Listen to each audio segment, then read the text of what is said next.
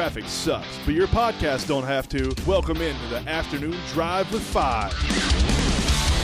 Welcome into our first of many of a new series that TM5 is debuting. It's called a Get to Know You series. After spending so much time talking football and mentioning head coaches and players, we've decided to dive in head first with the coaches.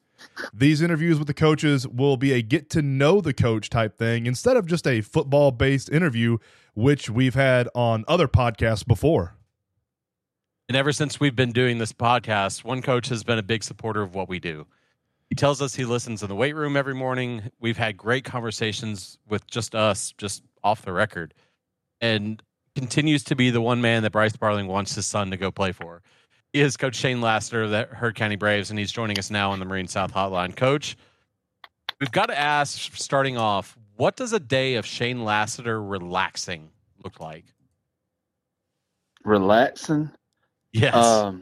That would it actually would it would probably be more of a busier day, but not a mental busy day, if that makes sense. A Shane Lasseter relaxing day would involve, you know, making sure to get some kind of a workout in the morning, and then probably doing simple things like that you wouldn't think of, like cutting grass. That's something that I love to do.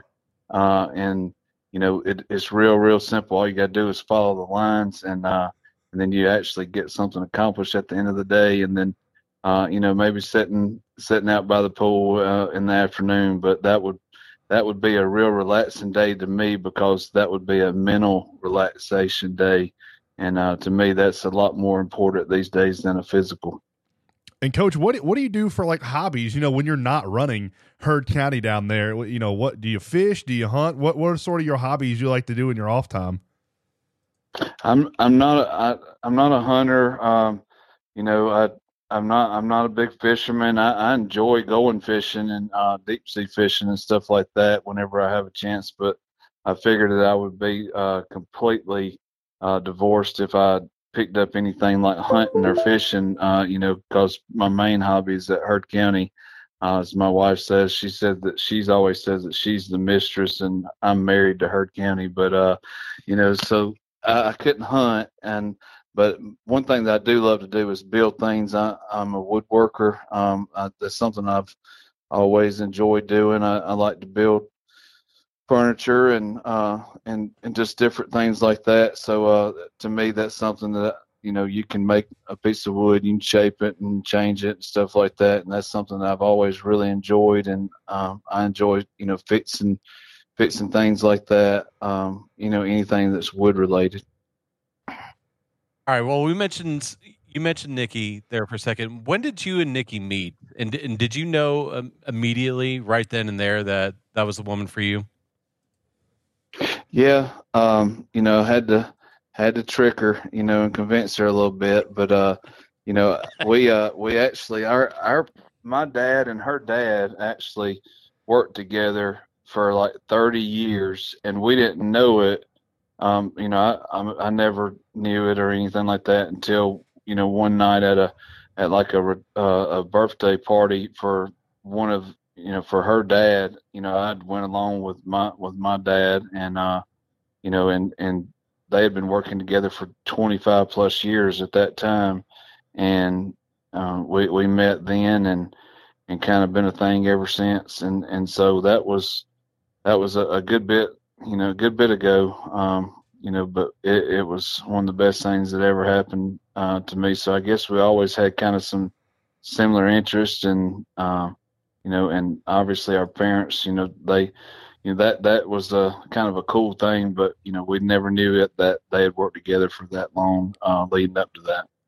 And Coach, you talked about a couple minutes ago, you talked about woodworking in your spare time. Now you make furniture and everything. Do you make like furniture for your houses, like chairs and tables and stuff like that? Yeah, I would say about, just about everything that's in our house, over the course of, you know, all our beds and our kids' beds, you know, dining room table, you know, dining room table at my parents' house, you know, things like that, basically anything that's, you know, in our house for the most part. You know, I pretty much made it. That's just something that I've always really, really enjoyed doing, and got to be halfway decent at it, and over the years, and you know, and so I really enjoy building that. I mean, I've even the shop that I have all my stuff in, I built the shop, and you know, and all of our stuff to do with our decks and stuff like that. That's just something that I've always really loved to do, and you know, I always said that I was way better at that than I am at anything else. And it started as basically whenever you're a poor man, you know, if you wanted to have nice things, you had to build it. That's the way I started, and where I came from on that. So I do really enjoy that, and then the, you know, the better tools that I've been able to accumulate over the years, and I've learned a lot from different people. You know, I watch a lot of videos on that kind of stuff whenever I was, you know, getting ready to make them, and just try really difficult things in that. And you know, you also mess up a good bit, and you get to start with a blank sheet sometimes. But I really enjoy building about anything that has to do with wood, you know, from something that's super small all the way up to like a, you know, beds and dining room tables, chairs, things like that. So, you know, it's just something that I've always really enjoyed, and I don't have as much time to do it as I used to, but I do look forward to those days whenever I know that I'm going to have a chance to work on something.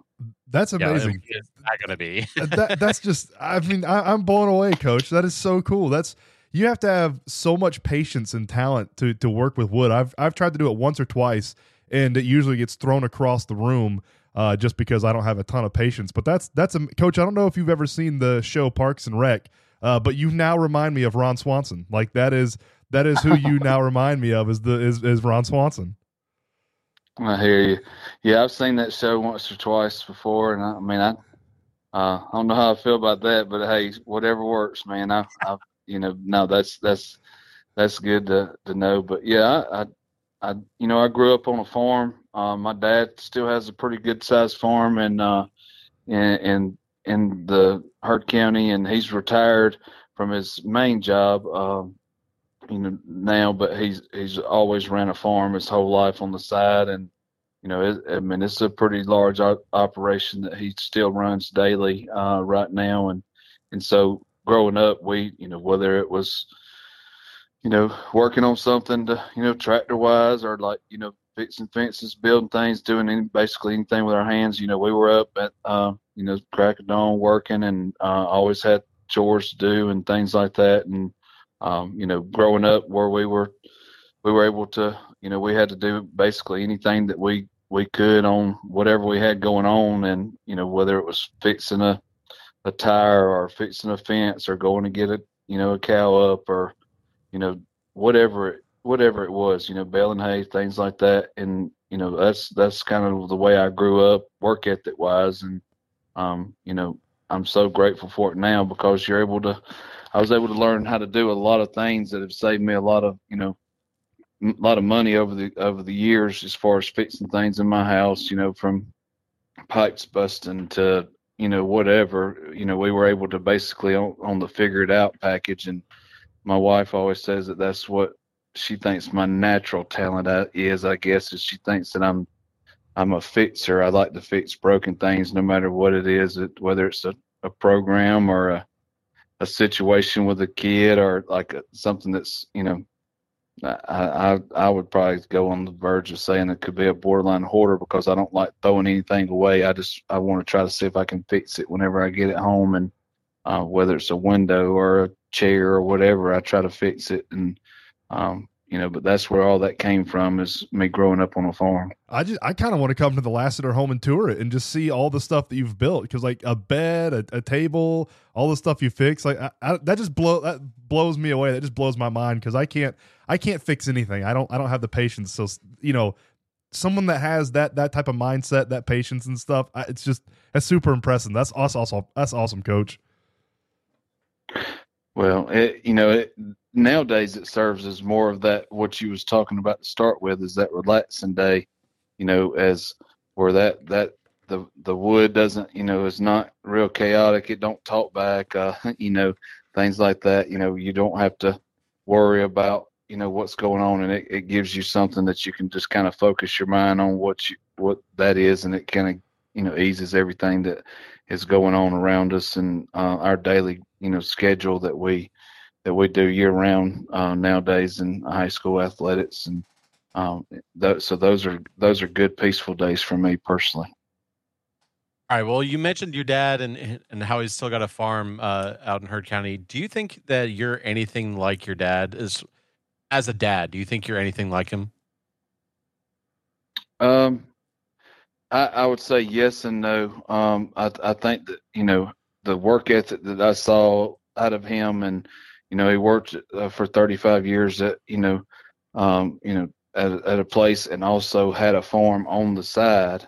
You know, so like, you know, from day one, that, I mean, I can never remember us not working. So like having the work ethic of just like, this is things have to be done. There's supposed to be things that you take care of, and then whatever needs to be done, you just do it in any situation. And that grit and toughness and all that stuff, I think that I took a lot of that away from, you know, how he, you know, brought us up. And I think a lot of that, and, you know, I think a lot of people would say that I have very similar characteristics as my dad is, you know, and I think that I'm always striving to still, you know, try to please him and my mom and those things, you know, so I want to always, you know, just try to be respectful. I think that I've learned I handle some things differently than he did, you know, growing up, but I would say that we're very similar in a lot of ways, and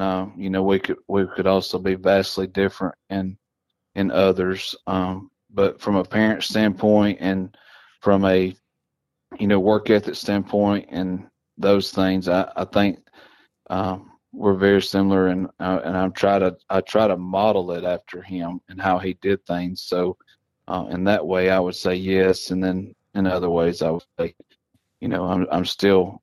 Anything that is not the same as the way he is just because of kind of a failure on my part, not on what he was doing. It's just because I've not been able to be as good as he was to us in those ways. Hey, Coach, you talked about growing up. What was your favorite sport growing up? What did you enjoy playing? And did you ever see a future, you know, either you playing, you know, in the NFL or the NBA or whatever it was you were enjoying, or, you know, when did it hit you that you thought you might be a good coach? When, you know, sort of when did that happen along your youth?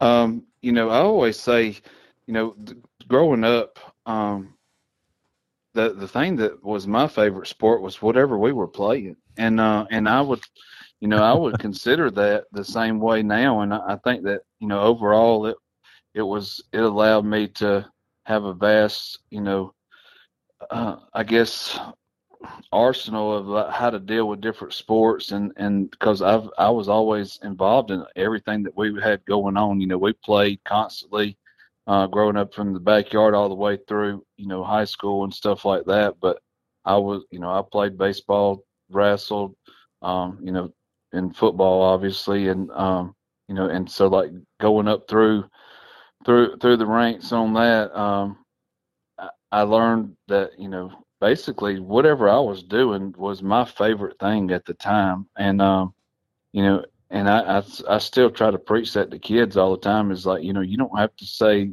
that nowadays about the focusing on this and focusing on that. Be, you know, kind of be where your feet are, and enjoy the time that you have, because it's a very, very short time. No matter what it is, at some point in time, everybody's going to be told no, and, you know, that you can't play anymore. And obviously that happened to me as well. You know, but I thought, you know, as early as probably even middle school age, that I knew that that's something that I wanted to do, is I wanted to be a coach. And I wanted to, you know, be involved in sports in some capacity for the rest of my life. And, you know, that influenced me a good bit on where I went to school and how I was going to be. And a lot of things worked out, you know, for my benefit that I had no control over, that, you know, the good Lord was just watching out for me and put me in certain spots. And so from, you know, going to West Georgia and play, and then going to, you know, being able to get, you know, hooked up with Coach Barron, and just all, that was a lot of those things that were coincidences throughout the time. But, you know, I was just not – I knew from a very young age, I guess, that I was just going to be that hard-nosed, gritty kid that I was just going to play as hard as I could while I was playing, because I didn't have the ability to get to some of those points. And I was, you know, smart enough and to understand what that actually looked like and took to be – at those levels. So I wasn't as, you know, disappointed that I didn't get to those things, because, I mean, you know, a Major League Baseball player, as much as I wanted to be that all my life, you know, and an NFL football player, as much as I wanted to be that, you know, all my life, it was just not going to be in the cards off of ability. And so I do think that I did a great job growing up, and my parents did a great job of growing when we was growing up, of me being where my feet were and enjoying playing at the time, whatever I was doing. And so I'm very grateful for that. So you mentioned your reverence for your dad, and obviously that's a big part of your life, but did you have any other role models outside of your dad growing up that, you know, kind of, I wouldn't say forced you into coaching, but maybe you mentioned you knew you wanted to be a coach in middle school. Do you have any role models at that point that you just, those were the guys that you wanted to be around? Yeah, I had a baseball coach named Derek Quinn, and that we, you know, that I played for, and he also coached football. Now he coaches football in South Carolina, and he's actually moved on to coaching softball. He coaches he coaches older girls in softball, and but he was very influential in my life. Whether he really knew that or not, but just because I just, you know, respected him so much. And, you know, he was that guy that, you know, he could still do it, you know, whenever we were at practice and stuff, he could throw it around real good. And, you know, and then he also would talk to you about how to do things, and like how to be, you know, a man in certain ways. And he could get on to you, you know, without you being upset with him for a long period of time, because you knew that, you know, he was right, and you wanted to please him. And between Derek Quinn and Eddie Payne, he was also one of my football coaches, and they influenced me a lot. And, you know, I always looked up to them. But going back to even younger than that, I had a good relationship with Coach Norris Vaughn. He was here for a long time, and he's moved around from, you know, place to place. He's still coaching right now at Social Circle as an assistant coach, and but he's been retired from the state of Georgia for a very long time. But, you know, he was the head coach at Heard County many years ago, and I was a ball boy for him, and things like that. And I always looked up to him and how he ran things, and so I had multiple guys along the way like that influenced me a good bit. But, you know, I would say that overall my main influence, you know, throughout my childhood was my parents. How this is kind of a big one, but it's, you know, one that's kind of taboo, and most people don't really want to talk about it. But how big of a part does faith play in your life? A lot. You know, I grew up in church, and, you know, my parents, and it was a big thing to us. And, my grandmother and grandfather, was very big into church, and my grandmother influenced me a good bit in that capacity. I always say to a lot of people, and I would still say, you know, that I'm a long ways from being that example that you could just point to and say, you know, no matter what, that guy's, you know, he's walking the way he's supposed to be. But it doesn't mean that I'm not striving to do that. And, you know, and I think over the past few years, I think I've actually come a long ways in that aspect of it, is trying to do that. And, you know, and we we try to push that a good little bit here in our, you know, our school system. I would say is like we are try to be servant leaders, just like, you know, Christ was, and that is not just, you know, lip service or anything like, you know, that's just not how, you know, we're not pushing as far as like just this is what, you know, Jesus says, whatever. It's just like a lifestyle of like how you're supposed to be and how you're supposed to treat people and how you're supposed to, you know, go out of your way to help others and things like that. And so I think in that capacity, you know, I try really, really hard to be that servant leader and always, you know, no matter what the situation is, go out of my way to help others and the best that I can. And so from that aspect of it, I say I think I do a great job from the actual spiritual side of being that true example that no matter what's going on, like you can be the, you know, the solid guy. I don't know that I'm the best example in that, but it doesn't mean that we're not striving for it. I'm a very big proponent of FCA and all the things that they do and can bring to our kids. And so, you know, from that aspect of it, we try to do a good bit of things with FCA and, you know, and other local pastors throughout, you know, the school year and with the football program. And so it is a big part of our life and my life. But I would say that it's influenced me greatly. And, you know, and I definitely believe that there's been a hand over me for a very long time that has been able to have me in the right place at the right times in a lot of situations, and that has definitely helped me, you know, to kind of get where I am in a place where I can help some other people like I am right now. Just even about being pit with the certain people that has taught me some things throughout the years. And of course in this place itself is just to think, you know, to be able to be a head coach and the AD of a place that, you know, I've loved my whole entire life is, and, you know, that's just something that there's a handful of people that can say that. And it's a very humbling thing to know that, you know, that I've been able to do that. And I have no doubt that, you know, God played a big part of that. And Coach, you talked about becoming the AD there, the head coach of the football team. Do you have any goals for 2023, personal, job, athletics? You know, not necessarily a New Year's resolution, but do you have any goals that you're kind of setting for yourself, you know, higher heights that you're trying to reach in 2023? This is probably going to sound stupid, and I'm not a big, I'm not a big saying guy and stuff like that and try to get on that, you know, a new year, new me, all that kind of stuff.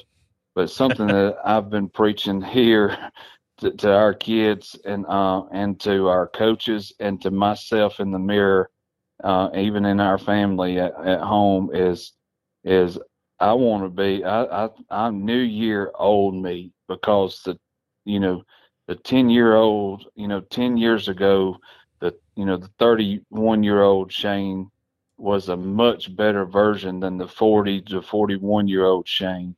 As far as he was a lot more energetic, he was a lot more attention to detail on every little thing that was going on. He wouldn't let things slip. He wouldn't miss a day of working out. He wouldn't, you know, he wouldn't go and miss this or miss that, because he was, you know, over the top. If it came to a situation where something had to be given up at that time in his life, he would give up his sleep, you know, whatever it was, to make sure that everything was going the right way. His detail wise, he was just really on it at that time in his life. And then in our school system, I feel like in our weight room and all that stuff, that time period was when we were the grittiest and the hard nosed and the toughest and you know, we were out working people. So in our mind and in my mind, I'm very much a proponent of, I've been preaching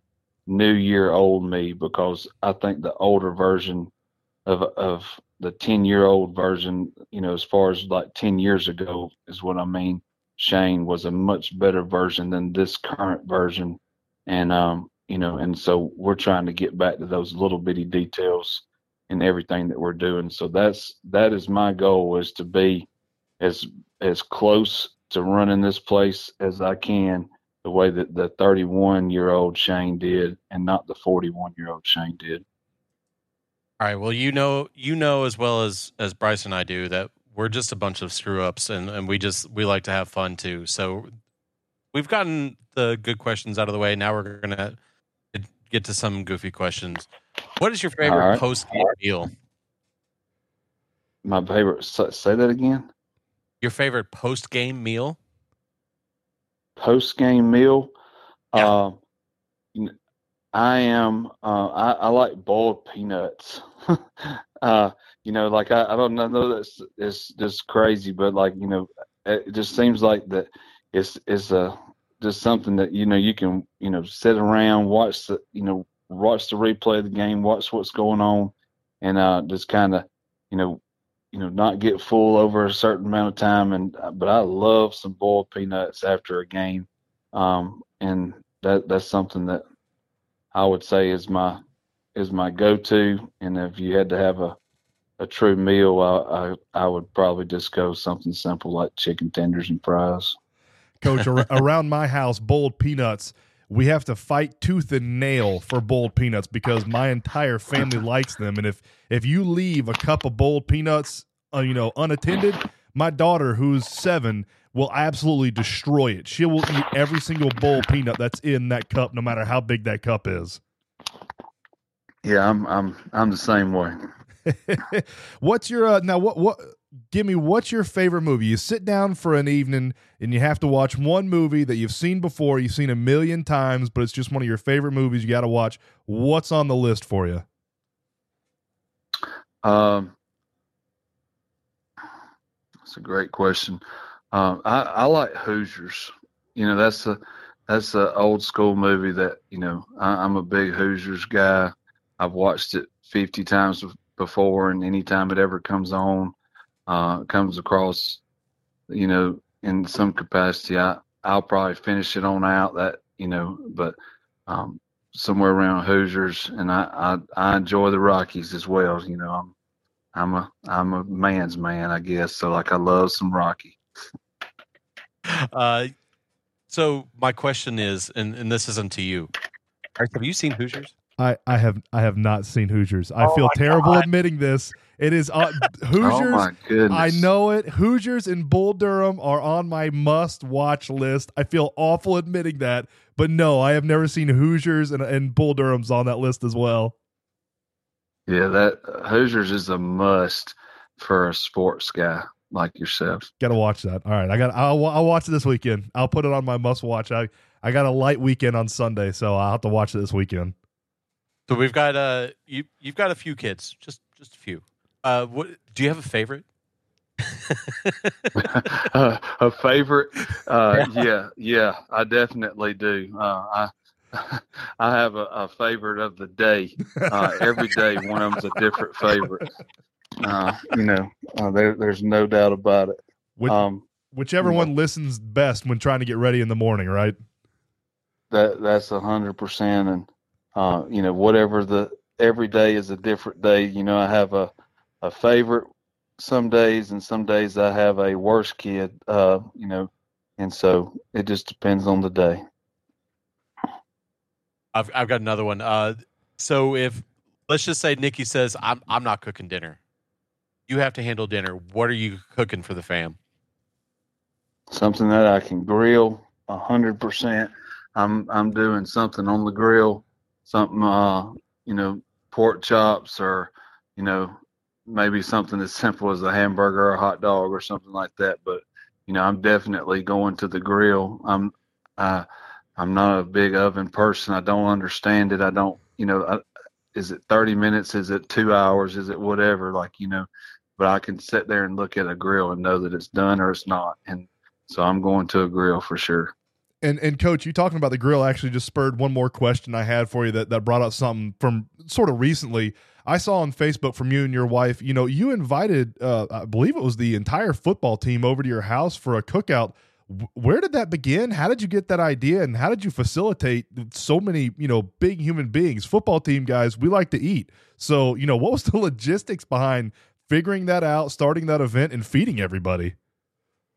It started a long time ago with just some, my mom, she was always big on, feeding a lot of people. Whenever we were growing up, it was kind of like having a big family. And so as I became a coach, I wanted, to get involved in those guys' lives, and we'd have them over and stuff. And then it started as a D-line thing. And then it went to, as, when I became AD, it would be this team or that team that we would invite over. We just wanted to always have our family and our house open, because we do feel like that we are a true family here, and we wanted them to feel invited and those things. And it went from that to the seniors, to the team, to whatever, and so she's always been able to facilitate that, and she's a great cook, and she's able to handle all that. And so, yeah, whenever you look at that, she cooked for about 120 people that day, and made it all work as a big undertaking. And about the most that I did for that entire day was say what time the thing was and how the instructions of how she wanted the line to go. She handled all that, so she's pretty amazing. That's awesome. That's fantastic. I saw that on Facebook, and that was one of the coolest things I've seen this year. Honestly, that was really neat. Yeah. You got our people, and she's such a great cook and stuff. And so that word has spread over time, and so they, it's not hard to, whenever we announce, whenever our annual thing is, it's turned in from, to seniors, to a whole team, to all the sports med, cheer, whatever. And so it's not hard to get them there. That's fantastic. Now, do you ever have people that hear of your wife's cooking and show up that actually aren't a part of the people that are invited? They just get wind of the invite and they just want to come over for a good meal. Yeah, we've had that a time or two, no doubt about it. Coach, listen, I can't thank you enough for taking time out of your schedule. I know school's going on. You got a lot to run down there in Heard County. You got anything else you want to say before we head out of here? I just appreciate you guys covering us and all the in-depth stuff that you're doing for us and our kids. And, I'm always, willing to do whatever you guys need for us to do, because, it takes, we want that coverage, and we appreciate the support that you have for our kids. Well, thank you, Coach. Thank you so much for Billy, for me. We appreciate any time you can come on and talk to us and give us info. This has been Get to Know the Coach, a new TM5 series.